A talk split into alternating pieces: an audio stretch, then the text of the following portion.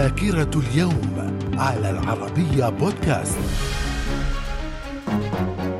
أهلا بكم إلى ذاكرة اليوم الثالث من سبتمبر ففي العام 1189 تتويج الملك ريتشارد الأول ملكا على إنجلترا في ويستمنستر في العام 1260 وقوع معركة عين جالوت بين المماليك والمغول. في العام 1683 القوات العثمانية تحقق انتصارا كبيرا في معركة فيينا وذلك عندما تمكنت من فتح ثغرة في الدفاع عن المدينة التي كانت واحدة من أهم العواصم الأوروبية. من الذاكرة. ومن ذاكرة الثالث من سبتمبر في العام 1925 إقامة أول مباراة دولية في كرة اليد. وفي العام 1937 اغتيال الحاخام المتطرف جونشتاين في البلدة القديمة من القدس الشرقية. وفي العام 1939 المملكة المتحدة تعلن الحرب على ألمانيا. في الحرب العالمية الثانية وفي العام 1945 القوات اليابانية في الفلبين تستسلم للحلفاء مع نهاية الحرب العالمية الثانية. من الذاكرة. ومن ذاكرة اليوم الثالث من سبتمبر في العام 1971 الإعلان عن استقلال قطر من المملكة المتحدة. في العام 1984 انفجار قنبلة بمحطة سكة حديد في كندا يؤدي إلى مقتل وجرح 33 شخصا.